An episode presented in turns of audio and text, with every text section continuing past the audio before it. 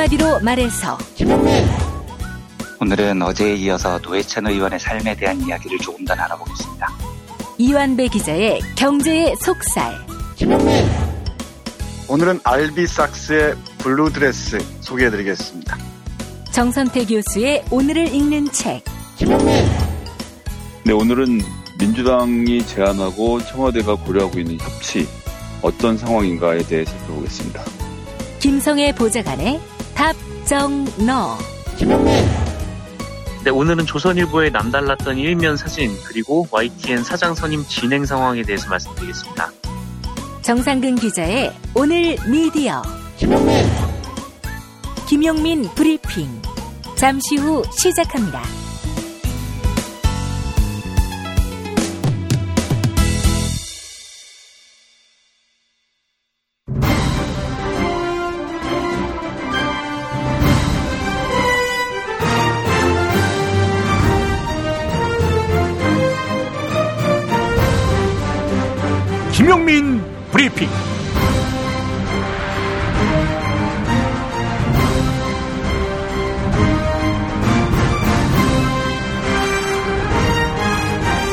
(2018년 7월 25일) 수요일입니다.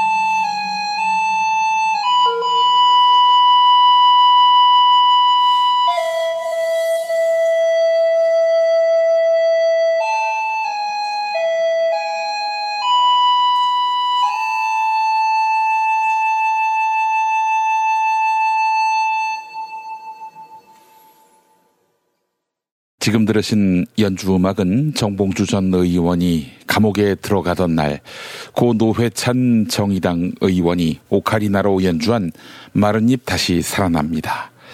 2011년 12월 26일 영상에서 따온 오디오였습니다.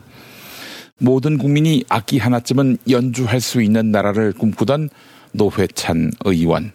본인은 첼로도 연주할 수 있는 실력을 가졌습니다. 2013년 국회의원 재보선에서 낙선한 아내와 함께 춤을 추며 침울한 선거 캠프에 화색을 돌게 했던 고 노회찬 의원. 엄숙주의에 지배당하지 않는 유머 섞인 정치 언어까지 떠올려 보자면 그는 최소 20년은 앞서간 정치를 했던 사람입니다. 그가 진정성과 양심만으로 정치할 수 있는 시대에 살았다면 과연 이런 비극이 있었을까? 생각만 해도 회한이 가득합니다. 아름다운 노회찬 의원, 당신의 실력과 감수성, 성실함은 못 따라가지만 하여간 어떻게든 당신이 못 이룬 꿈을 이루어 볼게요.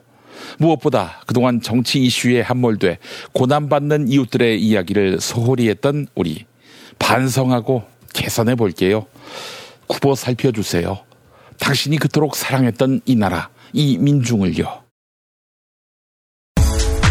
운전자를 위한 꿀팁 7천원 운전자 보험 카페 알고 계세요? 교통사고가 나면 형사합의금, 벌금, 변호사 비용 이거 자동차 보험에서는 보장 못해요.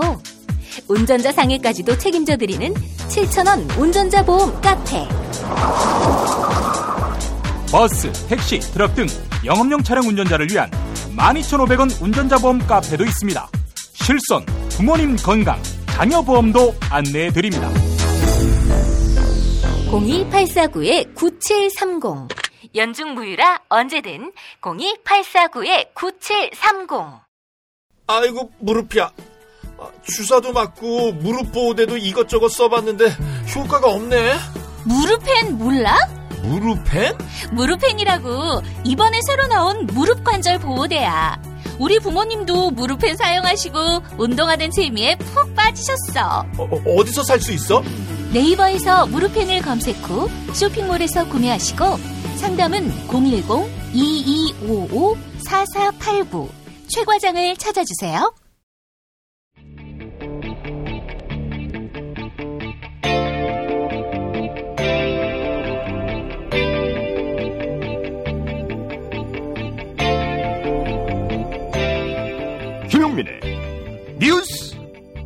간장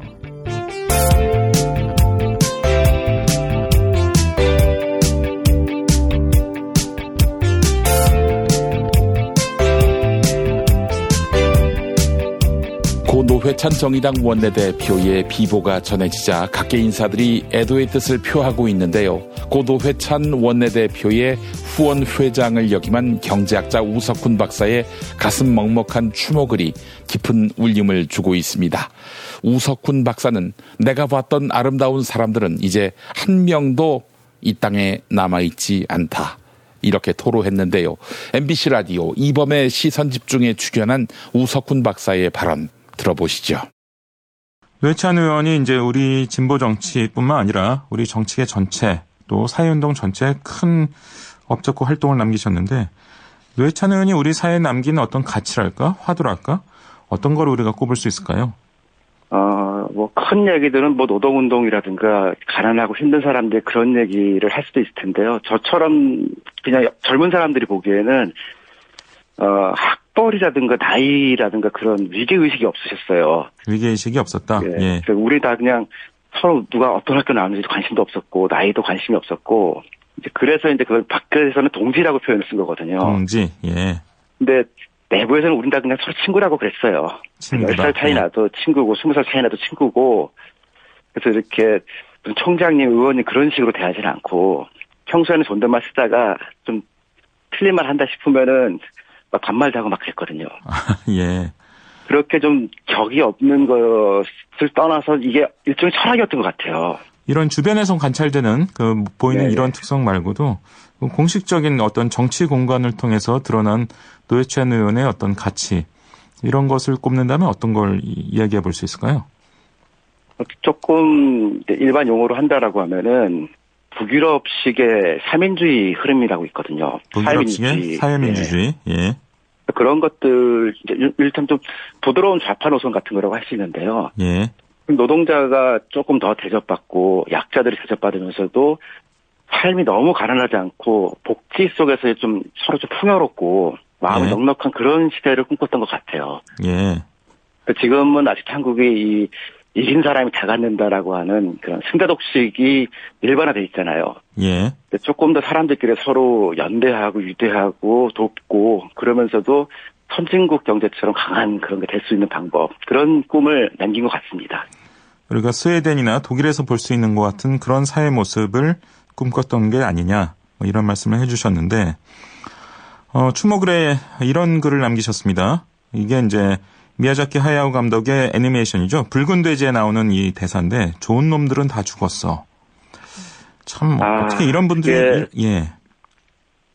그 민주노동당 시절에 이제 그 정책을 맡았던 몇 분이 예전 저희 집에 놀러 와서 마당에서 삼겹살을 구웠던 적이 있었거든요. 예. 제가 돌아보니까 제 인생에 가장 이 찬란하고 아름다웠던 순간이라고 기억을 했던 날인데, 그게 10여 년 전 바로 그 순간이군요. 예. 예, 10여 년은 한 2009년쯤 됐을 거예요. 아, 아, 예. 10년 됐죠, 얼핏. 그 자리에 있었던 사람들이 한 분은 이재영 정, 그러니까 진보신의 정책위원장은 암으로 돌아가시고 예. 노회찬 의원도 돌아가시고 나니까 그때 같이 삼겹살 구웠던 사람들이 다 돌아가신 거예요. 아. 그 이게 너무 어렵고 가난하고 힘든 정치를 하시다 보니까 암 걸린 분들도 많고 자살하신 분들도 많고 예. 이게 아름다운 꽃을 피우자고 그랬- 그랬는데 본인들이 그 무게감을 못 이겼다는 생각을 하니까 너무 슬프더라고요. 예. 그 제가 봤던 진짜 아름답고 멋지고 그 자기 이익을 탐하지 않고 그런 교과서에 나오는 좋은 사람들 모습 딱 그대로였던 사람들이 많이 돌아가셨더라고요. 전국에 폭염이 이어지면서 어제 경북 영천시 실령면의 최고 기온은 역대 최고인 40도를 넘었습니다. 그런데 사상 최악의 폭염을 견디며 굴뚝에서 농성 중인 노동자들이 있습니다. 금속노조 파인텍 지회는 2006년부터 13년째 회사의 정리해고 그리고 위장 폐업에 맞서 싸웠는데요. 250일 넘게 고공농성을 진행하고 있는 금속노조 파인텍 지회 홍기탁 전 지회장의 이야기 들어보시죠. CPBC 가톨릭 평화방송 라디오 열린 세상 오늘 김혜영입니다에 출연한 홍기탁 지회장 그리고 진행자 김혜영 기자의 일문일답입니다. 아니 요즘 폭염이 재난 수준인데 지금 뭐 밖에 나가기가 무서울 정도거든요. 굴뚝 위는 더 뜨겁지 않습니까? 아, 상당합니다. 저도 이래 더운 거는 거의 처음인 것 같습니다. 아니 두 분 지금 건강은 괜찮으십니까? 상당히 뭐 좋다고 얘기할 수는 없습니다. 아, 아이고 지금 한낮 기온이 뭐 거의 40도 가까이 올라가고 있어서요. 그쪽 위에서 혹시 기온을 재보셨습니까? 어, 기온이 얼마나 올라갑니까? 예, 3일 전에는 온도계가 사실 올라와 있는 상태였기 때문에 예, 오후 2시에 온도계를 보니까 43도까지 올라가는 걸 봤습니다. 43도요. 예, 저희들도 깜짝 놀랐습니다. 아니 이 살인적인 무더위 그럼 지금 어떻게 견디고 계세요? 사실 견딜 수 있는 방법이 위에서는 없습니다. 75m 높이도 있고 네. 물 공급량도 사실 한계가 있기 때문에 거기다 또 저희들이 찬물을 마시게 되면 사실 설사가 계속되고 있기 때문에 아, 저희 피할 수 있는 방법은 많지가 않아요. 아이고. 지난 주말에 두 분 건강을 체크했던 의료진이 근력이 떨어졌고 또 디스크에 온열 질환 증세까지 있다면서 얘기를 했습니다. 건강하셔야지 시위든 투쟁이든 계속 하실 텐데 내려오실 의향은 없으신가요? 아 저번에 지난번에 이제 사실 아, 의료진이 올라와서 진료를 했고요. 네. 도저히 이제 공간이나 그리고 높이나 이런 거 봤을 때는 정상적인 생활은 불가능하다 하는 것은 이 알고 있었던 사실이고요. 예. 내려가기가 사실 쉽지 않습니다. 저희들 문제가 워낙 오래된 문제이고 또 노사가 첨예하게 대립하고 있기 때문에 예. 사실 문제 풀기가 상당히 힘들다고 판단이 되고 있습니다. 아, 사측의 근로자 다섯 명의 고용과 노조 인정 또 공장 정상화를 계속 요구해 오고 계셨는데요. 그동안 사측과의 교섭은 전혀 없었습니까? 예, 단 한 번도 사실 응하지 않고 있습니다. 연락도 없었나요? 그렇죠. 저희들이 매주마다 교섭하자고 요청은 한 상태였습니다. 예. 지금까지 단 한 번도 연락도 없었고 교섭 자리에 나오지도 않았습니다. 아니, 마음이 많이 답답하실 것 같습니다. 어떠세요? 답답하기보다는 이제 사실 약자라는 이제 이런 부분이 절실하게 이 사회에서 약자가 어떤 위치에 있고 어떤 조건이고 또 어떻게 당하는구나 이런 걸 절실하게 느끼고 있기 때문에 어, 사실 상당히 좀 이래 마음적으로는 불편하죠.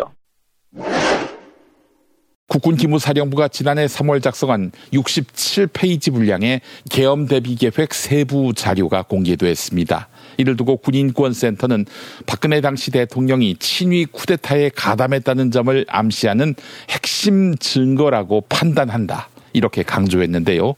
육군 법무관을 지낸 김정민 변호사는 만약 계획이 실행됐다면 12.12 군사 반란 때처럼 대통령이 아닌 합동 수사본부장에게 전권이 주어졌을 것이다. 이렇게 설명했습니다.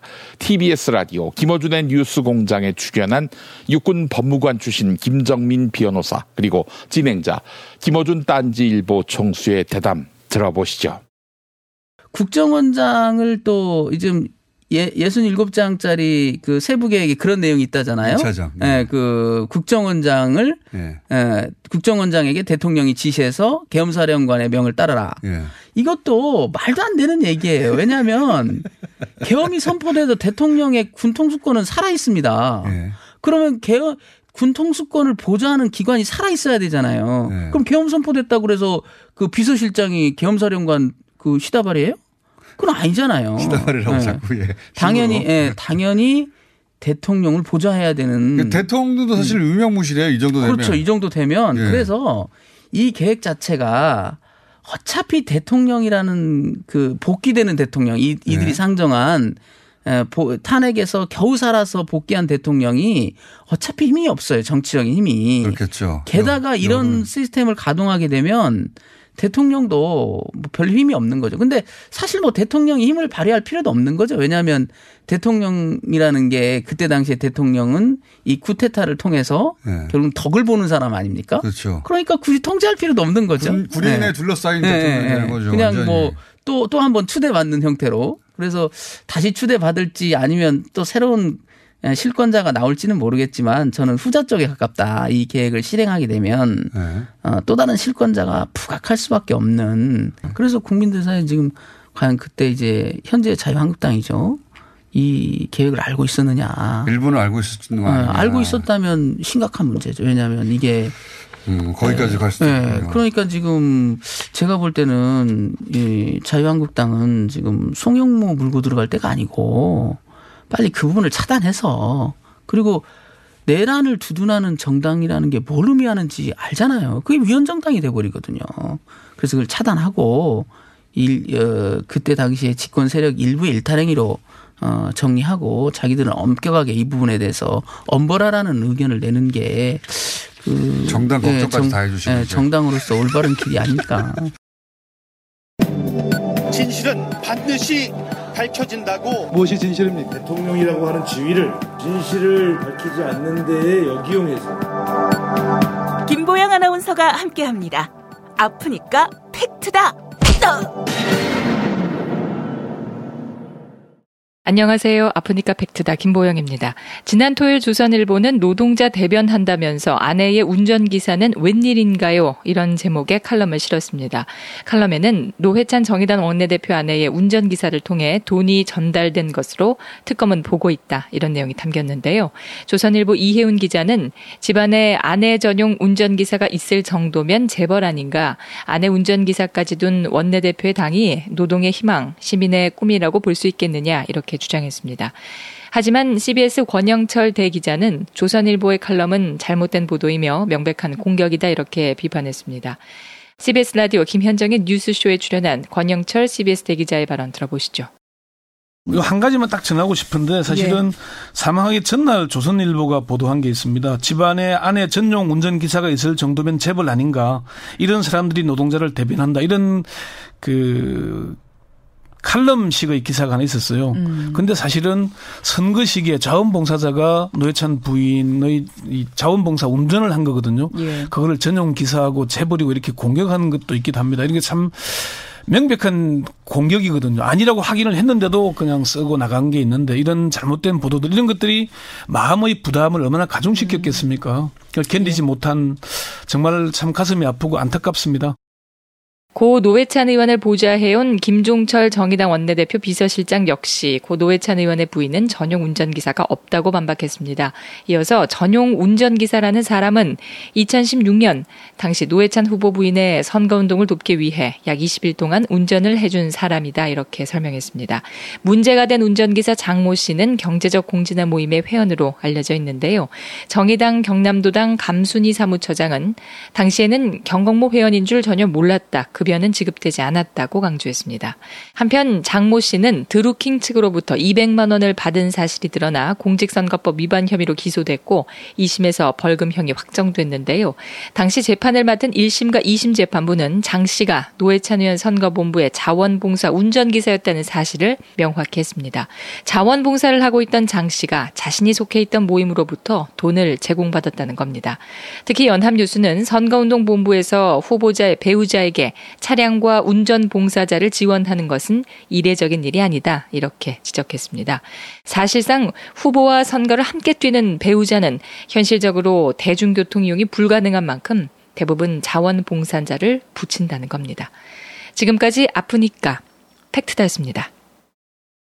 골반 잡자 바로 잡자 바디로직 허리 통증 바로 잡자 바디로직 몸매 교정 바로 잡자 바디로직 자세가 좋아지는 골반 교정 타이즈 바디로직 검색창에 골반 교정 바디로직 삐딱한 남성 골반 허리에도 역시 바디로직입니다. 바디로직의 효과를 못 느끼셨다면 100% 환불해드립니다. 자세한 환불 조건은 홈페이지를 참조하세요. 스피드 퀴즈입니다. 돌잔치, 칠순잔치, 가게 홍보, 체육대회, 창사기념일. 정답 기념품. 아, 문제를 끝까지 들으셔야죠. 이럴 때 사용하는 판촉물이나 기념품, 답례품, 단체 선물 등을 취급하는 전문업체로서 국민을 위해 제대로 일하는 언론과 정당에 후원을 하는 판촉물 전문업체는 어디일까요? 정답 네피알. 네? 어디라고요? 네피알. 네, 정답입니다. 판촉물이나 단체 선물이 필요할 때 이왕이면 우리 편 회사 네피아를 찾아주세요. 인터넷 검색창에 네피아를 치시거나 032-519-4800으로 전화주시면 친절하게 상담해드립니다. 그런데 상품은 뭔가요? 네피아를 가서 고르세요. 3만 가지가 넘는 물품이 있어요.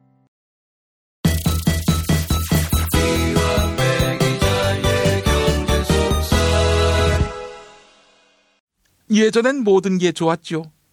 그런데 언제부턴가 골반이 뒤틀리고 허리가 아프고 중요한 것은 당신의 자세입니다.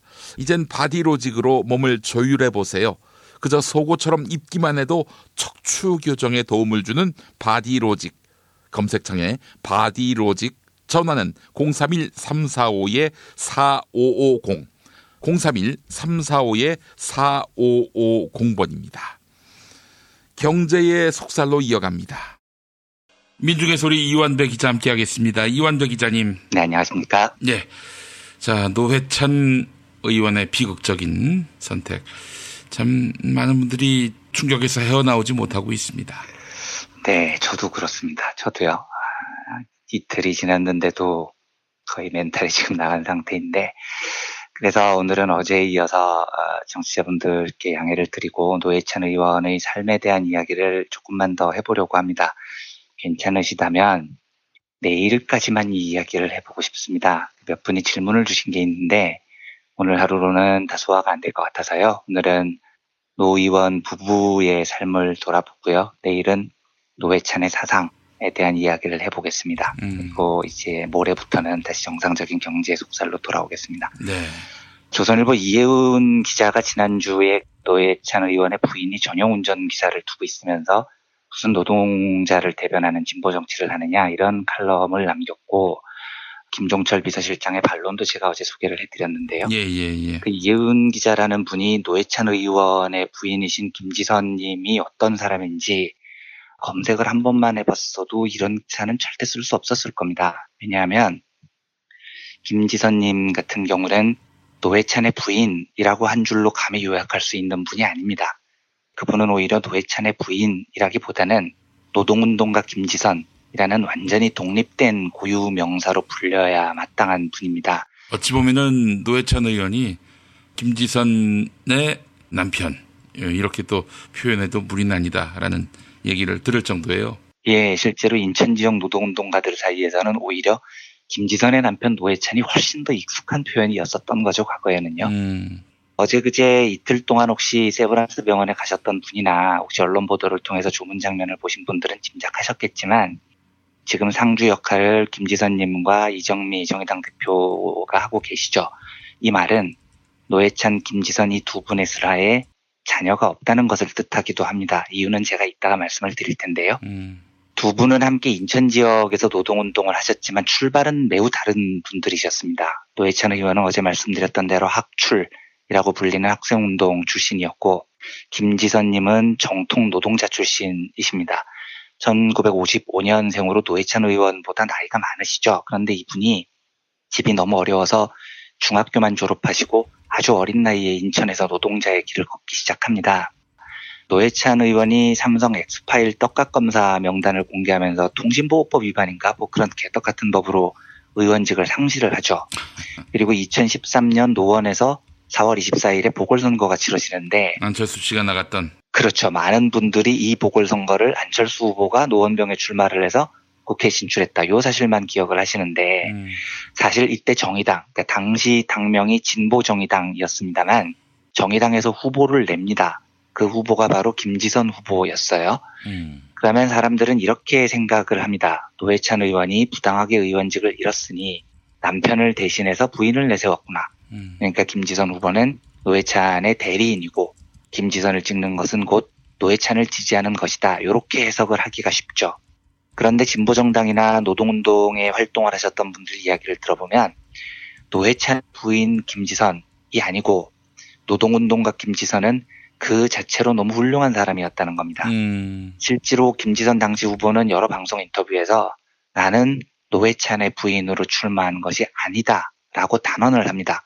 그리고 한 라디오 방송 인터뷰를 보면 약간 농담 섞인 말투로 아, 뭐, 남편인 노회찬 의원이 나보다 먼저 한 건 국회의원밖에 없어요. 뭐, 이렇게 이야기를 하시는 대목도 있어요. 음. 김지선님은 인천 지역 노동운동의 데모 같은 분이셨고, 활동하실 때 별명이 인천 노동자의 큰 누님이었습니다. 이분이 노동자 생활을 시작하신 게 16살이었는데, 노동운동을 처음 시작하셨던 건 19살이었습니다. 이때 인천 수출 4공단에 있던 삼원섬유라는 회사에서 노동조합을 만들기 시작을 해요. 그런데 이 해가 1973년입니다. 상상이 가십니까? 유신 바로 직후였다고요. 나라가 정말로 살벌하기 이를 데 없던 때였습니다. 그런데 19살의 나이에 노조를 직접 만들었다는 건 아, 목숨을 건 신념, 상상을 하기 힘든 용기 이게 없으면 불가능한 일이었죠. 그리고 김지선 님이 1978년에 첫 번째로 구속이 됩니다. 이 구속도 노회찬 의원보다 더 빨랐던 거죠. 이 사건은 사실 노동운동 하시는 분들은 많이 아시는데 일반인들에게는 잘 알려져 있지 않은 것 같아요. 이른바 여의도 부활절 사건이라는 겁니다. 음. 그때 그 동일방직이라는 회사가 있었어요. 예. 그 회사에 노동자가 1,300명 정도 됐는데 그 중에 1,200명이 여성 노동자였습니다. 노조가 있었지만 어용 노조였고요. 그런데 이 회사 여성 노동자들이 주축이 돼서 1972년에 정상적인 노조를 만듭니다. 당연히 회사가 악랄한 탄압을 시작했고요. 1976년 노조위원장 선거 때는 동일 방직 사측이 무슨 짓까지 하냐면 노동자들 투표 못하게 하려고 여성 노동자 기숙사 문을 바깥에서 잠궈버리는 황당한 일을 저지릅니다. 이 정도로 탄압이 심했었어요. 그리고 노동자들이 파업을 시작했을 때 거의 뭐 이 영화에서나 볼 수 있는 대테러 전쟁 같은 걸 벌입니다. 일단 수도하고 전기를 끊어요. 그리고 음식물 반입을 차단합니다. 이건 무슨 네고시에이터 같은 영화에서 인질범 잡을 때나 하는 짓이거든요, 경찰이요. 음. 이런 악랄한 탄압 분위기에서도 동일방직 노조가 민주노조 전통을 근근히 이어가는데 1978년 2월에요. 노조 대의원 대회를 앞두고 사측에서 이 대의원 대회를 무산시키기 위해서 남성 노동자들을 매수를 해요. 그리고 대의원 대회를 무산시키는 시도를 하는데 이때 사측의 사주를 받은 남성 노동자들이 대회장을 습격해서 무슨 짓을 하냐면 어디서 똥을 퍼서 가져오는 겁니다. 그리고 그걸 농성하는 여성 노동자들에게 이렇게 확 뿌리는 게 아니고요. 확 뿌린다는 거는 이례적인 행위잖아요. 그게 아니고 발랐다고 기록이 돼 있어요. 발랐다? 예, 그러니까 남성 노동자들이 완력으로 여성 노동자들을 움직이지 못하게 하고 옷이나 몸에 이 똥을 섬세하게 바른 겁니다. 그러니까 똥이나 처먹어라 이런 욕을 했다는 기록이 있고요. 심지어 여성 노동자들 입에도 똥을 바르는 일을 저질러요. 이게 유명한 동일방직 똥물 사건이라는 겁니다. 아, 저는 튀기는 정도만 알고 있었는데 그 정도가 아니라 아예 발랐다. 그렇죠. 그러니까 뿌린다고 생각을 하는데 그게 아니었던 거죠. 어허. 근데 이걸 당시 경찰이 보고 있었거든요. 근데 경찰이 수수방관할 뿐만 아니라 응원까지 해요. 그리고 이 사건 지난 다음에 동일방직은 노동자 124명, 노조에 가담했던 사람을 해고해 버립니다. 이것도 진짜 악랄했던 게 그냥 해고만 한게 아니고 124명 리스트를 만들어서 다른 회사에 돌립니다. 요즘 말로 하면 블랙리스트를 만들어서 돌린 거예요. 당시 똥물 사건 때 사진이 있는데 그 사진도 언론 보도 사진이 아니고 언론사는 현장에 오지도 않았고요. 음. 공장 근처 사진관이 한 곳 있었는데 아. 그 사장님이 그 장면을 찍은 거예요. 아. 근데 그 사진을 보면 파란색 작업복을 입은 여성 노동자들이 똥물이 이 작업복 얼굴 이런 데 막 덕지덕지 묻어서 너무 비참한 표정을 짓고 있는 그 사진이 지금 역사에 남아 있습니다. 만약에 그 사진관 주인께서 촬영을 안 했다면은 그 당시 사건은 그냥 말로만 텍스트로만 남았겠군요. 아무도 믿을 수 없는 사건이 되는 거죠. 그 분들이 똥물을 발랐다고 주장을 해도 아무도 안 믿었을 거 아닙니까? 근데 그 사진을 보면 똥물을 뿌린 게 아니고 발랐다는 게 명백히 드러나는 사진이 있는 거죠. 그리고 그분이 제가 알기로 그 사진을 찍은 다음에 사측에서 사진 내놔라 내놔라 하는데 끝까지 감추고 그 사진을 보존하시려고 노력하셨던 아. 굉장히 고마운 사진관 사장님이셨던 걸로 저는 기억이 됩니다. 훌륭한 분입니다. 대단하신 거죠. 고마우신 분입니다. 그리고 언론사들 진짜 반성해야 됩니다. 그 기록을 사진관 사장님께서 찍은 사진이 남아 있어야 되겠습니까? 우리나라 언론 역사를 정말 좀 잘 반출을 해봐야 되는 거죠. 네. 이 사건에 항의를 하면서 동일방직 노동자들이 명동성당에서 단식 농성을 시작을 하는데 김수환 추기경 같은 분들의 노력으로 열흘간의 단식을 마치고 노동자들이 복직을 하게 돼요. 그런데 추기경과 가졌던 약속을 회사 측이 어깁니다. 그리고 복직하는 노동자들에게 다시는 노조 활동을 하지 않겠다 이런 각서를 쓰도록 요구를 하죠. 이 노동자들이 이걸 받아들이지 않습니다. 그래서 이 대립이 계속 이어지는 와중에 3월 25일 부활절 전날이 됩니다. 요때 동일방직 노동자들이 이 사실을 어떻게 해서든지 국민에게 알리고 싶은데 언론사가 안 오니까 방법이 없잖아요. 그런데 다음 날 부활절에 여의도에서 어마무시한 규모의 연합 예배가 열리기로 돼 있었던 겁니다. 매년 부활절 연합 예배가 그렇게 있게 됐죠. 예, 여의도에서 원래 그렇게 크게 열리나요? 그 당시 기록을 보면 진보적 교단과 보수적 교단이 처음으로 화해를 해서 여의도에서 연합 집회를 열었다 이런 기록이 있더라고요. 네, 그렇습니다. 실제로 진보 교단과 보수 교단이 뭐 딴 때는 치고받고 싸우고 서로 손가락질해도 부활절 때만은 부활절 때만은 뜻을 모으자 했는데 사실은 이제 독재 정권들이 군중이 많이 모이는 집회를 굉장히 꺼려합니다. 거기서 또 무슨 또 이상한 일이 벌어질까봐.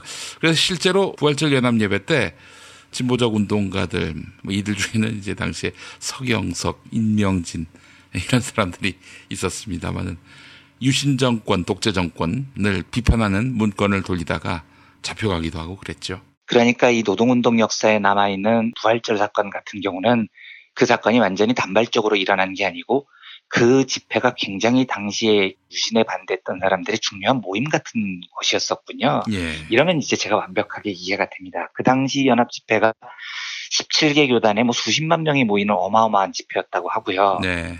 전국에 생중계가 됐다고 하더라고요. KBS, MBC 다 오고요. 예, 생중계가 됐죠. 생중계는 CBS 라디오를 통해. 아, 그렇군요. 네. CBS 라디오는 이제 기독교 방송인데 뭐 서울뿐만 아니라 부산, 대구, 광주, 당시엔 이리, 익산 이렇게 다섯 군데를 통해서 전국에 방송이 됐죠. 아, 이제 제가 완벽하게 이해가 됐습니다. 이제 기록만 봤을 때 동방직 노동자들이 그 여의도 집회를 집회 장소로 생각을 했었다라는 기록만 제가 보고 있었는데 네. 그렇게 대규모로 전국에 생중계가 되는 장소가 있다는 게 이 동일방직 노동자들에게는 당연히 눈에 들어올 수밖에 없었을 것 같습니다. 네. 왜냐하면 네, 이분들에게는 마이크 하나가 주어지지 않았거든요. 음. 그리고 언론도 아예 관심이 없었죠. 그런데 여의도에 수십만 명이 모여요. 더구나 전국에 생중계가 됩니다. 게다가 내 이웃을 사랑하라고 가르치신 주님의 부활을 기리는 모임이고 김영민 PD님께서 이야기해 주셨듯이 많은 분들이 유신 반대의 이야기를 거기서 전단을 돌리고 했었으니 이분들도 여기에서 자기들의 절박함을 호소해야 되겠다라는 생각을 가졌던 겁니다. 그래서 당이 3월 26일 부활절 집회가 열릴 때 이분들이 어떤 생각을 하냐면 올라가서 마이크를 잡고 이야기를 해야 되는데 순순히 내줄 리가 없으니 기도를 할 때 올라가자 이렇게 됩니다. 음. 그리고 목사님이 기도를 할 때 다섯 명의 여성 노동자가 단상으로 올라가죠. 그리고 목사를 밀쳐내고 노동삼권 보장하라, 똥물 먹고 살 수 없사, 민주노조 보장하라, 우리는 빨갱이가 아니다 이렇게 구호를 외쳐요. 음. 근데 이 구호를 외친 분 중에 한 명이 바로 김지선님이었습니다. 맞습니다. 예, 그리고 실제로 김지선님은 당시 독실한 기독교 신자이기도 했었고요. 음. 김지선님이 이때 첫 번째 구속이 되는데 검찰 수사에서 보여주었던 태도가 실로 놀라웠습니다. 이 김지선님이 여섯 명 중에 가장 나이가 많았고 구속된 분 중에 그때 김지선님이 수사에서 내가 책임자니까 나 빼고 다 풀어줘라 이렇게 이야기를 해요. 음. 이게 정말 대단한 용기거든요. 예. 1978년 그 어목했던 시기에 여성 노동자가 그 여성 노동자가 감옥에 갔을 때 겪었을 일이 충분히 상상이 가지 않습니까? 내가 책임질게 나 빼고 다 풀어줘라 말하고 말할 수 있는 건 정말로 담대한 심장을 가지지 않고서는 할 수 없는 일이었습니다. 음. 그리고 법정 최후 진술에서 김지선님이 어떻게 이야기를 하시냐면 지금 같은 전국에서 법정에서 받는 벌은 수치가 아니다. 나는 오직 신이 내린 벌만이 부끄럽게 생각할 것이다. 이렇게 담대하게 이야기를 합니다. 그리고 6개월 동안 구속이 되죠. 두 번째 구속은 1983년이었는데 요것도 이제 아까 말씀드렸던 블랙리스트와 관련된 사건이었습니다. 동일 방직과 마찬가지로 그때 여러 공장들이 노동운동가들을 해고를 하고 간부급 리스트를 만들고 사진을 공장마다 돌려요. 근데 이- 이런 건 뭐 나쁜 짓이지만 알겠는데 이 리스트를 노동부가 관리를 하고 있었던 겁니다. 음. 노동부가 노동자들을 보호하는 게 아니고 블랙리스트 관리하고 자빠져 있었던 거예요. 여기에 김지선 님이 항의를 하다가 전두환 정권 때 두 번째로 구속이 됩니다. 그러니까 김지선 님의 이 인생은 인천 노동운동계에 살아있는 전설 같은 분이셨던 거죠. 두 분이 만난 게 1987년이라고 알려져 있는데 제 짐작에 1987년 인천 노동계에서 노회찬은 모를 수 있어도 김지선을 모르는 사람은 아마 없었을 거예요. 음. 노회찬 의원의 살아생전 회고에 따르면 당시 김지선님은 독신주의자였다고 합니다. 왜냐하면 결혼을 하면 노동운동을 더 할 수 없을 것 같아서 라는 이유에서였습니다. 얼마나 노동운동을 숙명처럼 여겼는지가 짐작이 가죠. 음. 그런데 노 의원이 김지선님을 보고 매우 적극적으로 대시를 했다는 인터뷰를 본인이 하고요. 음. 김지선 님이 프로포즈를 한번 거절을 했다는 대목도 있습니다. 그리고 어허. 두 번째 프로포즈만에 두 분이 맺어져요. 김지선 님의 인터뷰를 보면 결혼을 승낙한 이유가 남편도 노동운동을 하니까 이 사람하고 결혼을 하면 나도 노동운동을 계속할 수 있겠구나. 이렇게 답을 합니다. 그러니까 김지선 님께는 노동운동이 평생의 숙명 같은 거였죠. 아하. 실제로 김지선 님이 그 2013년 노원병 재보선에 출마를 하지만 그 전에도 이분이 워낙 인천 지역 노동운동의 상징이었기 때문에 그 지역 출마를 여러 번 권유를 받았습니다. 민주노동당에서도 권유를 받았는데 본인이 거절하셨던 거죠. 심지어 이분에게 첫 번째 출마 권유가 있었던 건 민주노동당도 아니고 1988년의 민중당, 그러니까 지금 민중당하고는 다릅니다만 저 이재호, 김문수가 있었던 이우재 선생도 거기에 있었고 뭐 최명진 의원도 있었고. 아, 그랬었나요? 예, 예. 그분은 제가 잘 모르겠습니다. 어쨌든 그 민중당에서 출마 요구도 1988년에 받았습니다. 음. 그러니까 김지선 님이 마음만 먹었다면 정치 진출도 노회찬 의원보다 더 빠를 수 있었죠. 그래서 제가 아까 말씀드렸던 그 이 라디오 프로 그게 그 2013년 시사잡기 정관용입니다로 제가 기억을 하는데 그때 정관용 앵커가 김지선 후보에게 노동으로 운동으로는 남편보다 더 선배네요 하고 물어보니까 제가 한참 선배죠 이렇게 답을 합니다. 어. 많이 남편 가르쳐 주기도 하셨어요? 라고 물으니까 웃으시면서 노회찬 의원이 저보다 먼저 한 건 국회의원밖에 없어요. 진짜로요. 이렇게 답을 웃으면서 하셨습니다. 그러네요. 그런 분이셨어요. 지금까지도 사회운동과 지역운동을 계속 하고 계시는 분이시죠. 음. 그러니까 이분은 실제로 많은 분들 이야기를 들어보면 노회찬 의원이 국회의원이 된 이후에도 의원의 배우자가 아니었습니다. 여전히 자기만의 운동을 지속하셨던 운동가 김지선이었다고요. 남편은 국회의원이 돼서 진보정당에서 정치운동을 하는 건데 그건 남편의 길이고 나는 내가 평생을 하고자 했던 노동운동, 여성운동, 지역운동을 해나가는 운동가다라는 선이 굉장히 분명했던 분입니다.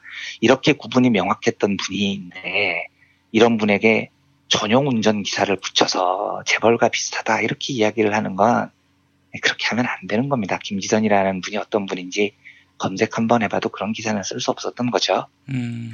이두 분 사이에 자녀가 없다고 제가 말씀을 드렸죠. 이것도 참 슬픈 이야기인데 두 분이 이제 상당히 나이가 든 상태에서 30대 중반에 1988년에 결혼을 하는데 예. 당시 노회찬 의원이 수배 상태였습니다.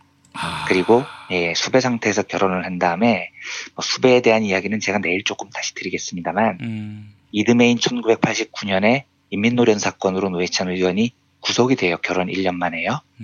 두 분이 아이를 갖지 않은 이유는요. 그 김지선님은 굉장히 아이를 갖고 싶어 하셨다고 해요. 그런데 부모가 노동운동을 한다는 건요. 음. 구속과 수배 이 생활을 영원히 반복한다는 전제가 있는 겁니다. 당시만 해도 네, 그러니까 아무리 생각을 해봐도 아이를 낳고 기를 자신이 없었던 거죠. 이 두 분이요. 실제로 노회찬 의원이 구속 수배를 벗어나고 두 분 다 마흔이 다 된 상태에서 아이를 갖기 위해 노력을 하셨습니다. 굉장히 많이 노력을 하셨다고 하는데 한약도 드시고 하셨다는데 이제 그때는 나이가 많아서 잘 안 됐던 거죠. 그래서 두 분이 입양을 하려고 한 적도 있어요. 그러니까 이분들의 꿈은 노동운동을 하는 것과 별개로 아이와 함께 가정을 꾸리고 단란하게 도란도란 사는 그 꿈이 너무나 강했던 겁니다. 그런데 당시에 입양을 하려면 경제적 여건도 보고 수입도 일정한지 보고 이걸 심사를 서류 심사를 해요. 아무래도 그 아이가 아이를 감당할 수 없는 집에 가면은 이건 걱정이 될 일이니까. 예, 네, 예. 그리고 뭐 아이를 그렇게 입양을 해서 뭐 나쁜데 이용을 하는 사람들도 있었으니 그런 심사는 당연한 건데 음. 이두 분이 노동운동 하시는 분들이니까 서류 심사에 통과가 안 돼요. 그 노회찬 의원 회고를 보면 옷을 사 입을 돈이 없어서 아파트 재활용 박스에서 옷을 꺼내 입었다 이런 이야기도 있습니다. 생활이 이런 정도인데 입양 서류 심사가 통과가 안 됐던 거죠. 그래서 지금 김지선님과 이정미 대표가 상주 노릇을 하는 이유가 여기에 있는 겁니다. 과거에 한때 일베를 중심으로 김대중 정부가 사회 기여자 특례라는 제도를 만들어서 음. 좌빨들이 자식들 다 좋은 대학을 보냈다. 이 김대중 탓이다. 이러면서 노회찬의 딸도 경희대를 다니다가 이 제도를 이용을 해서 이화여대로 편입했다. 이런 헛소리를 막 인터넷으로 퍼나른 적이 있습니다. 근데 정말 이건 이러지들 말아야죠. 당시 노회찬 의원이 그 마타도어를 트위터에 올리면서 이렇게 글을 올렸는데 그대로 읽어보겠습니다. 어떤 분들이 카톡 등에서 열심히 유언비어를 돌리는데 저는 딸도 아들도 없는 무자식입니다. 이 유언비어대로 욕먹는 딸이라도 하나 있다면 저희 부부는 더 이상 소원이 없겠습니다. 이렇게 트위터에 적어요. 네, 너무 슬픈 거죠. 그렇죠? 자식들하고 티격태격하고 깔깔대고 까르르 거리고 하는 그 소박한 행복을 가지고 있었던 노동운동가 부부였는데 대한민국에서 노동운동가 부부로 산다는 건 그런 소박한 행복이 허락되지 않는 삶을 사는 겁니다. 그렇게 많은 것을 포기하고 노동자 민중들 옆에 있고자 했던 노회찬 의원의 삶이 그렇게 엊그저께 마감을 한 거죠. 뭐 하나만 더 주제 넘게 말씀드리고 마치겠습니다. 요즘 주엉이당이라고 하나요? 뭐 이런 말이 있다고 하죠. 정의당을 주엉이당이라고 부른다고 하고요. 노동운동 하신 분들을 수구좌빨, 적폐세력 이렇게 부르기도 한다는 이야기를 가끔 듣습니다. 아, 뭐 사람마다 생각이 다르니까 예, 그렇게 생각할 수도 있다고 전제를 하겠습니다. 그런데 역사는 선 같은 거라고 하죠. 뚝뚝 단절되는 게 아니라 이어진 선 같은 겁니다. 과거와 오늘, 내일이 이렇게 쭉 이어져 있는 거죠. 우리가 오늘을 사는 많은 이유 중에는 과거를 지키고 그 과거를 바꾸려고 노력한 수많은 활동가들의 헌신이 우리가 오늘 누리고 사는 수많은 것들의 토양이 되지 않았겠습니까? 과거에 그 활동가들의 활동 따위는 없었어도 상관없어. 노회찬, 김지선 같은 노동운동가들이 없었어도 우리는 오늘 이 풍요로움과 평등과 민주를 누릴 수 있었어. 라고 생각한다면 여기서부터는 이제 종교가 다른 거여서 더 이상 설득이 안 되는 겁니다. 하지만 우리가 모두 연결돼 있고요. 우리가 사는 역사가 모두 선처럼 이어져 왔다는 사실을 인정한다면 우리가 사는 오늘은 진로 원신적이었던 노동운동가들, 농민운동가들, 지역운동가들, 그리고 노회찬, 김지선 이런 부부 같은 분들의 노력 위에 이어져 있는 겁니다. 음. 그러면 우리 사회가 그분들의 삶을 조금 더 존중해주고요. 아껴주고요. 연대해주고요. 따뜻하게 안아주는 그런 사회였으면 좋겠습니다. 뭐 주엉이 당이나 좌파 적배, 뭐 수구, 수골 좌파 이런 증오가 아니고요. 감사와 격려 그리고 그분들이 겪었을 아픔에 공감해주는 그런 따뜻한 사회이기 우리가 바라는 거 아니겠습니까? 예. 뭐 이틀에 걸쳐서 이제 이야기를 쭉 이어왔는데 오늘은 노회찬 의원 부부의 삶을 돌아봤습니다만 이 정도로 마치고요. 내일 하루만 더 노회찬의 사상이라는 주제로 이야기를 하루만 더 한 뒤에 모레부터는 정상적으로 경제의 속살로 돌아오겠습니다. 네, 알겠습니다. 민중의 소리 이완배 기자님 수고하셨습니다. 네, 감사합니다. 부모님의 생신 또는 기념일에 아주 특별한 선물을 준비하고 계십니까? 부모님의 소중한 일생을 되돌아볼 수 있는 기억의 책을 선물해 보세요. 부모님의 어린 시절부터 젊은 시절 그리고 노년에 이르기까지 그 누구보다 치열하게 살아온 삶의 여정을 한눈에 모아볼 수 있도록 최고 100장까지 들어가는 사진첩과 더불어 기자들이 직접 인터뷰를 통해 작성하는 생애사까지 더해져 오직 부모님만을 주인공으로 하는 세상에 다시 없을 고품격 기억의 책을 10년 노하우로 특별 제작해드립니다. 200페이지 분량 12권에 2부까지 함께 드리는 구성으로 440만원에 모십니다. 한평생 가족을 위해, 자녀를 위해 헌신해 오신 부모님. 아주 오래 기억에 남을 뜻깊은 선물. 지금 신청해 보시죠. 평범한 사람들의 아주 특별한 기록. 기억의 책 만민보. 문의 전화 1877-1419 1877-1419 민중의 소리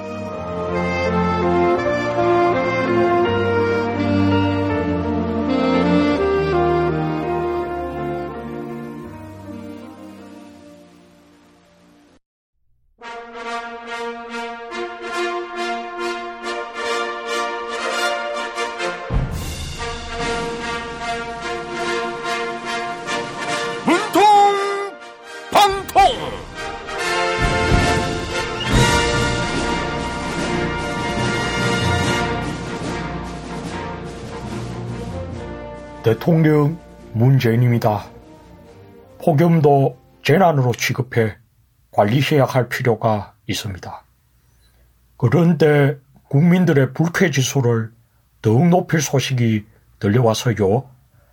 땅콩 회항 조현아 전 대한항공 부사장의 구속영장이 검찰 단계에서 기각된 겁니다. 조현아 전 부사장의 편지 읽어볼게요. 문재인 대통령님, 조현아입니다. 저는 지나칠 정도로 집중적이고 가혹한 수사를 받고 있습니다. 검찰과 경찰, 그리고 국세청을 포함해 11개 기관에서 가족 전체에 대해 경쟁적으로 조사하고 있는 상황입니다. 충분히 자료를 확보한 상황이라서 인멸할 증거도 없습니다. 아이고, 조연아 전 부사장님, 인멸할 증거가 없다니요. 조연아 씨 개인 물품을 협력업체에 숨겨 증거를 인멸한 정황이 포착돼서요. 특히 관세청 조사를 받는 태도에 문제가 많았다고 하지요. 예? 두통이 있는데 어떻게 조사를 받냐고요? 조사를 끝내주면 자료를 제출할 생각이었다고요? 하하하하. 조현아 전 부사장님, 더 이상 조사를 받을 수 없다. 이렇게 말하면서 조사실을 뛰쳐나갔다면서요? 두통이 있는 분이 기운도 좋습니다. 조사를 끝냈는데 자료도 제공하지 않았다면서요? 네? 법원도 계속 구속영장을 기각해 줬는데 뭐가 문제냐고요? 조현아 전 부사장은 다섯 살 상둥이를 키우고 있는 만큼 도주의 우려가 없다고요? 아이고, 국정농단 수사에 적극 협조했던 한 아이의 엄마 장시호 씨도 징역을 살고 있어요. 특검 복등이 장시호 씨도 깜빵에 있는데 조사 도중 뛰쳐나간 조현아 씨는 영장이 기각됐네요. 참 섭섭합니다. 저는 내일 다시 찾아올게요. 탈모인가 예비 탈모 여러분, 저희 제품 꼭 쓰세요. 그 고통을 알기에 최대한 싸게 팝니다. 이제 탈모약 소속 괜찮다고요? 같이 쓰면 부작용 없이 두 배 효과입니다. 이미 모발이식 했다고요? 그럼 더 싸게 오래 유지해야죠. 아직 젊고 두피도 반짝거리지 않는다면 100% 뿌리 깊은 샴푸 두피 영양제 1566-7871 허위 매물에서 우리의 가족과 이웃을 지키는 더불어 중고차. 더불어 중고차는 직영 정비소를 운영하여 판매부터 수리까지 최고의 서비스를 제공합니다. 카카오톡 검색창에 더불어 중고차를 검색하시거나 1661-3363으로 전화주세요. 노력한 만큼 내어주는 자연. 그 자연의 마음을 알기에 정성농장 홍삼. 검색창에서 정성농장 홍삼을 검색해주세요. 010-9754-6972 다이어트를 위한 꿀팁 동결건조 채소와 동물, 단백질, 그리고 효소와 비타민, 미네랄로 만든 다이어트 전용 그린 스무디로 하루 한두 끼만 바꿔 드세요. 비타샵에서 만나요.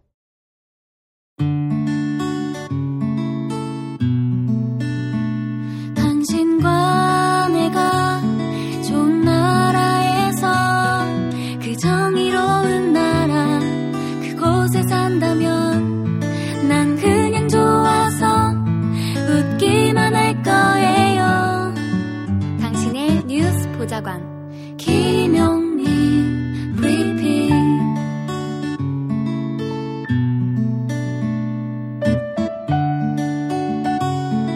대한민국 뉴스 브리핑의 선두주자 김용민 브리핑 계속해서 김보영 아나운서가 오늘의 날씨를 전해드립니다. 날씨를 전해드립니다. 오늘도 낮 기온이 대부분 35도 안팎을 보이면서 폭염 경보가 계속되겠습니다. 아침 예상 기온 서울 27도, 인천 26도, 전주 27도, 부산 26도입니다. 낮 기온은 서울 34도, 35도, 광주 36도, 대구 38도로 예상됩니다. 한편 전국이 대체로 맑겠지만 경기 북부와 영서 북부에는 낮 한때 5mm 내외 비가 내리겠습니다. 여기는 대한민국 브리핑 1번지 김용민 브리핑입니다.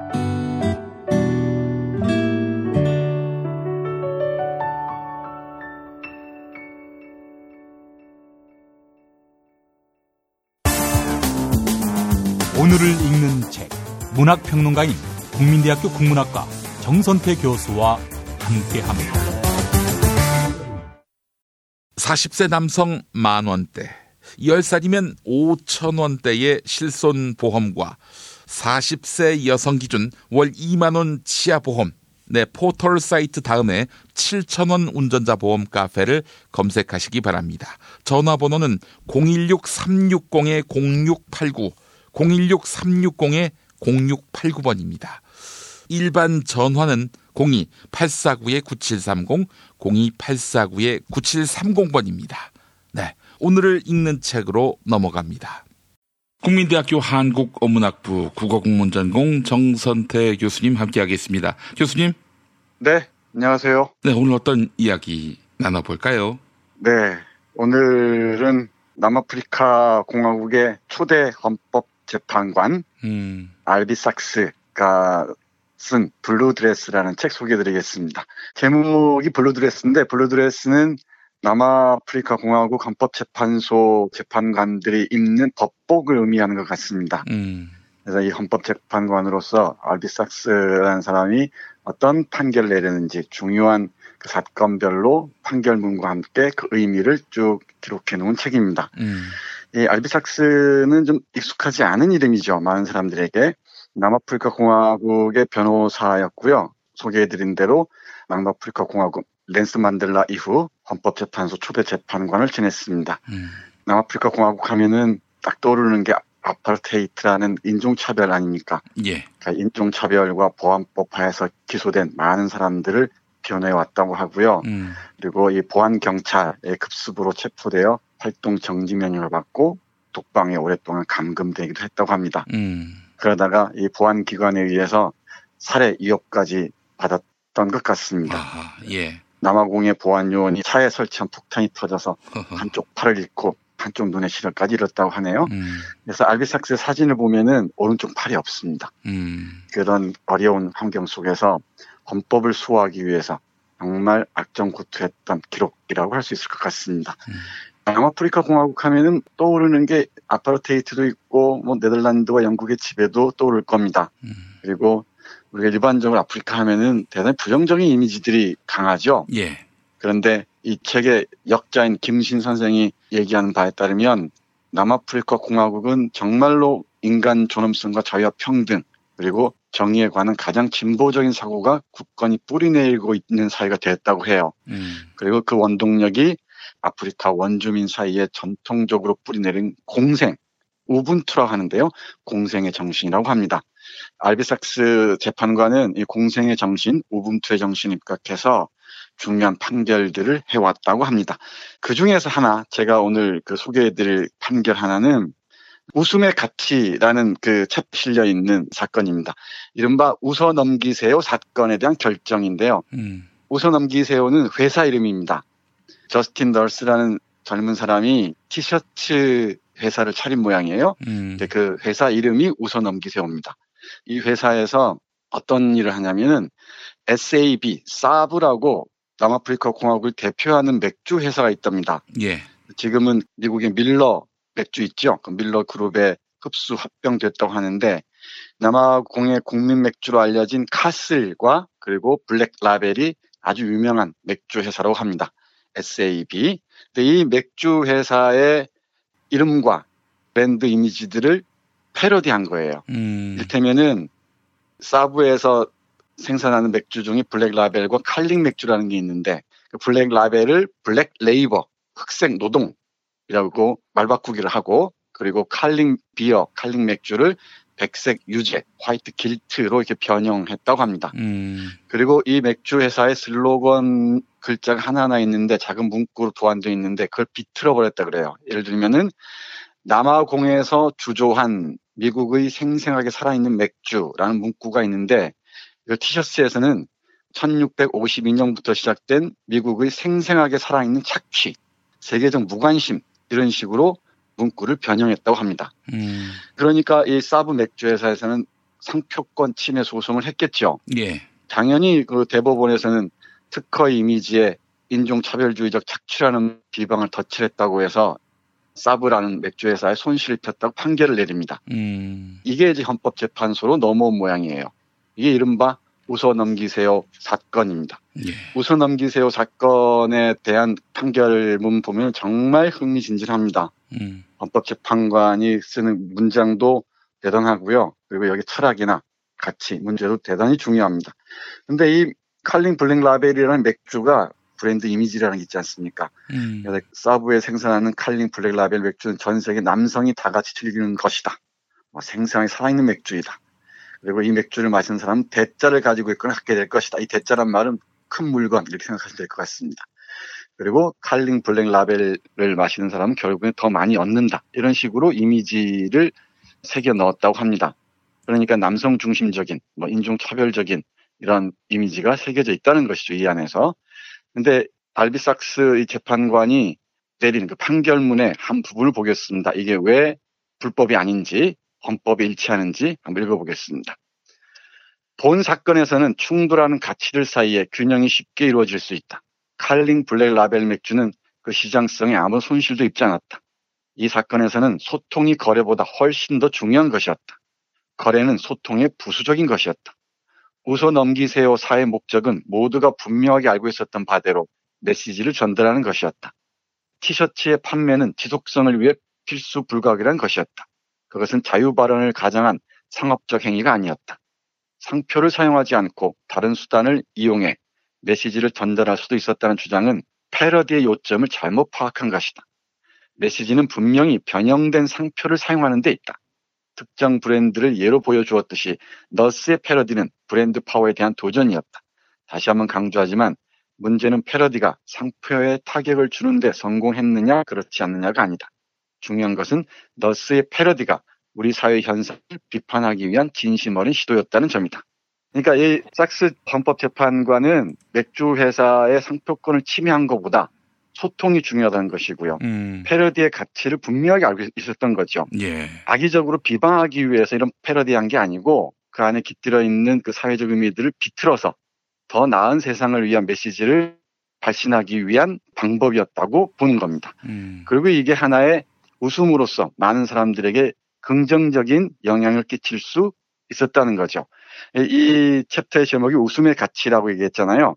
이 헌법재판관이 웃음에 대해서 보여준 이 철학이 참 탄탄합니다. 그 부분 잠깐 보겠습니다. 예.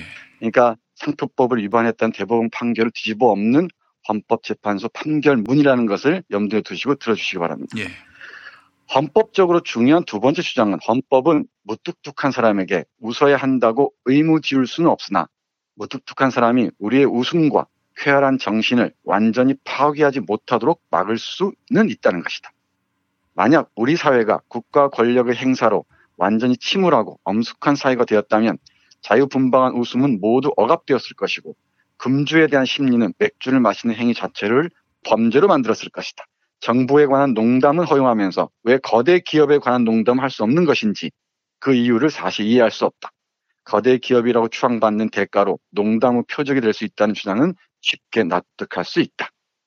네, 대단하죠. 그러니까 삼성을 떠올리시면 될것 같습니다. 삼성을 상대로 어떤 패러디를 조그만 회사에서 티셔츠에 또 하나의 가족이 아니라 또 하나의 가축 이런 식으로 패러디해서 티셔츠를 조금 팔았다고 가정해 보시면은 우리나라의 헌법재판관들이나 대법원 재판관들이 어떤 판결을 내렸을지 뭐 양승태 대법원 시절에 재판 거래가 문제가 되고 있는 상황인데 이런 상황에서 어렵지 않게 우리는 추측할 수 있을 것 같습니다. 권력의 아부하기에 급급했던 판사들 그리고 거대 재벌의 강아지 노릇을 해왔던 재판관들이 어떤 판결을 내렸을지는 안 봐도 훤하게 떠오릅니다. 근데 우리 알비삭스 재판관은 웃음에 관해서 좀더 얘기를 합니다. 대기업을 얼마나 희화화할 수 있다는 거죠. 왜냐하면 대기업은 자신들을 얘기할 수 있는 루트가 아주 다양하다는 거예요. 그런 반면에 일반 시민들은 그렇지 않다는 거죠. 조금 읽어보겠습니다. 웃음에도 맥락이 있다. 양자의 손 안에 잡힌 약자의 존엄성을 훼손하는 시시하고 위약적인 웃음이 되어서는 안 된다. 웃음은 위안을 주기 위한 것이어야 한다. 사회적으로 소외된 불만 세력의 목적을 좇아 체제 전복적인 것이 될지언정 약자를 비웃는 웃음이 되어서는 안 된다. 본 사건에서 다루고 있는 웃음은 사상적 헤게모니에 저항하고 인간 존엄성을 강화한다는 맥락에서 경제적 힘에 도전하기 위한 수단으로 사용된 웃음이다. 우리는 티셔츠의 디자인 취향을 평가하고 티셔츠가 전달하고 있는 유머를 심리하는 판사가 아니다. 우리는 웃어 넘기세요가 얼마 성공적으로 패러디 상품을 유행시켰는지 알 필요도 없다. 라고 음, 얘기하는 겁니다. 예.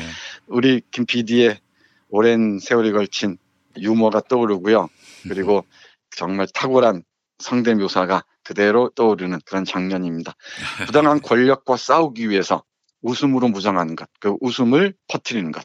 이건 잘못이 아니라는 거죠. 그런데 사회적 약자의 존엄성을 훼손하기 위해서 비우는 웃음들. 그런데 익명성 뒤에 숨어서 저열하고 악의적인 댓글이나 다는 놈들이 있죠. 그들에게 표현의 자유라는 거 분명히 다릅니다. 음. 분명히 얘기를 하고 있죠. 그러니까 권력과 거대 기업에 반항하면서 우리 사회가 어떤 문제를 안고 있는지를 드러내기 위한 방법으로 패러디를 활용해서 얼마든지 웃음을 끌어낼 수 있다는 것이죠. 음. 이 글의 마지막 문장이 압권입니다. 핵심 문장은 유머는 민주주의의 훌륭한 해결책이다. 인데요. 꼭 기억해 주셨으면 좋겠습니다. 잠깐 보죠. 그 존립을 너무 심각하게 생각하는 사회는 사회적 긴장을 지나치게 억누르고 자유분방한 행위 하나하나를 그 존립에 대한 위협으로 간주할 위험이 있다. 유머는 민주주의의 훌륭한 해결책이다. 그것은 공적 생활의 갈등과 불확실성이 비폭력적인 형태로 표출될 수 있도록 한다. 유머는 또한 다양성을 촉진한다. 그것은 수만 가지의 불만을 자발적으로 다양한 방식으로 표현할 수 있도록 허용한다. 결국 유머는 우리 사회의 헌법적 건강성을 담보하는 묘약이라고 할 수 있다. 음. 아, 멋지지 않습니까? 헌법재판소에서 헌법재판관이 이런 판결문을 씁니다. 유머야말로 민주주의 훌륭한 해결책이고 폭력적으로 표출할 수 있는 상황을 비폭력적인 형태로 끌어갈 수도 있다는 것이죠. 예. 그리고 유머는 또한 다양성을 촉진한다는 것입니다. 이 다양성을 촉진하는 함으로써 민주주의의 발전에 훌륭한 기여를 할 수 있다는 것이죠.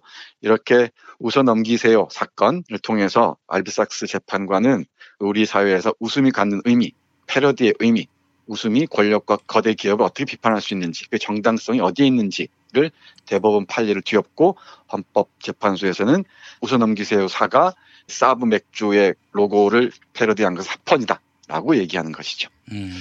뭐 다른 사건들도 아주 많이 있는데요. 제가 이 글을 떠올리는 건 우리가 짧지 않은 또 다른 긴 싸움의 여정이 있지 않습니까? 정말 그 웃음의 능력을 끝없이 개발했으면 좋겠습니다. 그걸 잊지 않고 살아갔으면 좋겠습니다. 음. 아울러서 촌철 살인으로 우리에게 웃음을 주었던 정치인이자 토론의 대가 음. 그리고 정치에서 유머의 의미가 무엇인지를 잘 알려주고 떠나신 노회찬 전 의원께도 이 얘기를 들려드리고 싶습니다. 예. 사실 이제 법리가 모든 상황을 판단할 수 있게 촘촘하게 시시비비를 가려주지 않지 않습니까? 네, 불가능하죠. 예, 예. 뭐 어느 경우에는 뭐 이래야 한다라는 것들이 한계가 있을 수밖에 없기 때문에 어, 이 상황의 텍스트는 물론이고 context를 정확하게 읽을 법관의 안목도 필요하고 그뿐 아니라 법정시인에 기초한 판단들 이런 것들도 정말 사료가 깊어야 할 줄 아는데 그런 의미에서 법관들은 끊임없이 공부해야 하고 또한 인간에 대한 무궁한 관심과 애정을 가져야 될 텐데 아 참 양승태 같은 사람들 보면은 답이 없어요 진짜. 네, 그러게 말입니다. 이 책의 원 제목이 법과 삶의 기묘한 연금술입니다. 음. 그러니까 삶에 토대하지 않은 법은 존재 근거가 희박하다는 거죠. 그러니까 뭔지 법관이라면은 삶에 대한 깊은 통찰, 해안을 갖추고 있어야 하고요. 음. 그리고 특히 약자들의 깊은 관심을 보여야 한다는 게 알비삭스의 기본적인 철학이었던 것 같습니다. 예. 철학도 없고 가치도 없는 자들이 권력과 자본의 노예가 됐던 걸 우리가 똑똑히 보고 있지 않습니까? 예, 예. 알비삭스가 이런 재판관들을 보면은 무슨 얘기를 할지 잠옷 궁금해집니다. 예. 알겠습니다. 좌파 판사라고 하겠죠. 뭐 또. 그거 말고는 할 말이 없겠죠. 예, 예. 뭐 아는 게 전부고. 근데 예전에 노회찬 의원 같은 경우 막 또 자유한국당 쪽에서 뭐 민주당 의원들을 향해서 좌파다 좌파다. 그럴 때 이 양반이 나와가지고 또 민주당은 사이비 좌파고 내가 진짜 좌파다 이렇게 얘기했던 음, 그 일도 네. 또 생각이 납니다. 네, 정말 멋쟁이였습니다. 예. 예. 네. 자 정선태 교수님 오늘 말씀 잘 들었습니다. 네, 고맙습니다.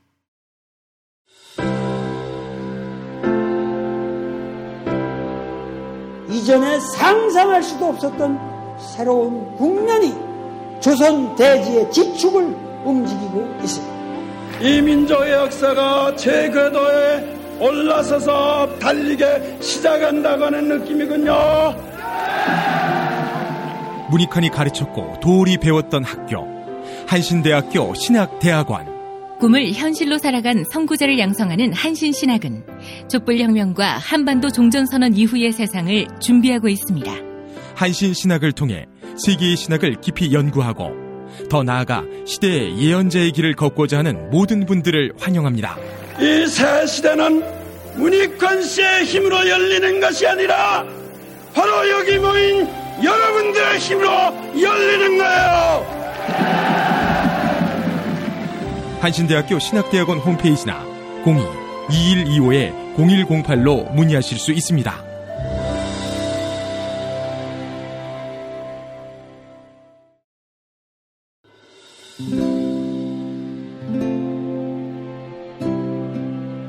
우리가 목사님은 우리 남북 관계에 있어서도 큰 정기를 마련해 주셨습니다.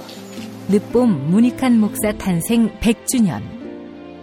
민주화와 통일운동을 위해 11년 4개월간 옥고를 마다하지 않은 행동하는 양심. 오늘 우리가 누리고 있는 이 민주주의 또 문익환 목사님 뭐 덕분이 아주 큽니다. 그가 24년 동안 살았던 서울 강북구 인수봉로 통일의 집이 6월 1일 문익환 통일의 집 박물관으로 거듭납니다. 사람들이 이렇게 항상 북적북적 이렇게 했던 공간이라 아버지한테만 아니라 우리 모두들한테 굉장히 큰 의미가 있는 통일의 역사를 기억하며 통일의 길을 모색하는 문익환 통일의 집 박물관 기념사업 추진위원으로 함께해 주시겠습니까? 이건 단지 어떤 유가족들의 유산이 아니라 우리 시대가 가지고 있는 유산이기 때문에 자세한 안내는 포털 사이트에서 문익환 통일의 집을 입력해 주세요.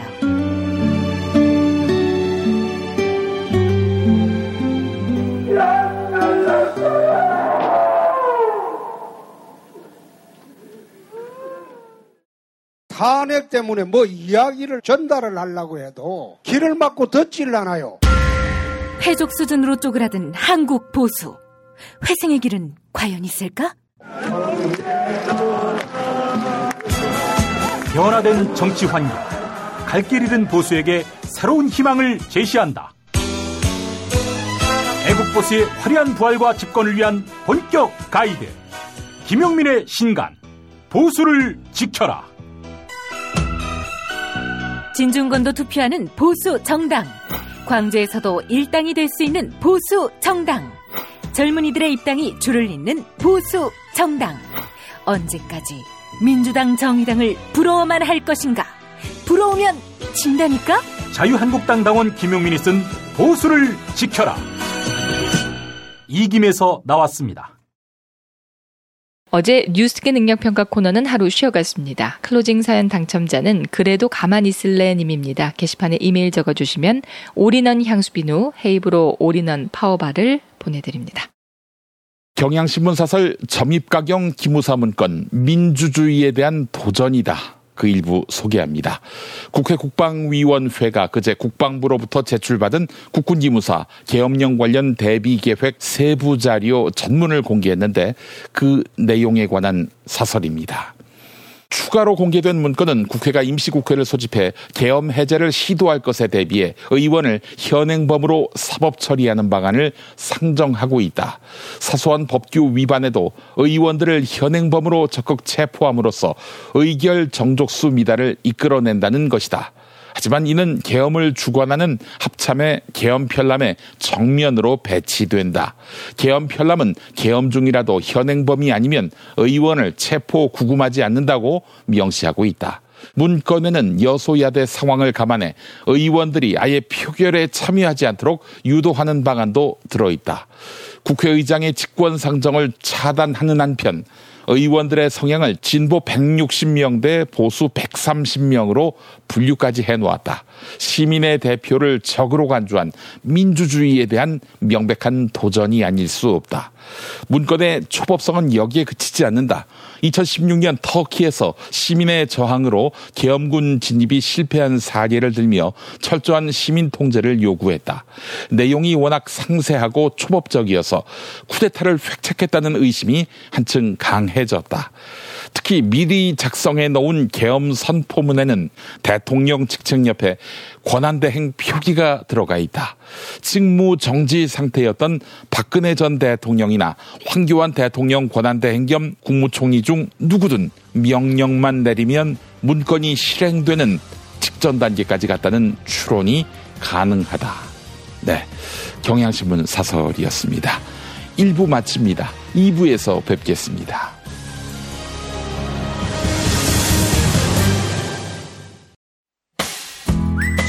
브리핑과 함께한 시간 어떠셨어요? 다음 시간에도 보다 바르고 알차며 즐거운 정보로 여러분을 찾아가겠습니다. 팟캐스트 포털 팟빵에서 다운로드하기, 구독하기, 별점 주기, 댓글 달기로 응원해주세요. 잊지 마세요. 다운로드하기, 구독하기, 별점 주기, 댓글 달기.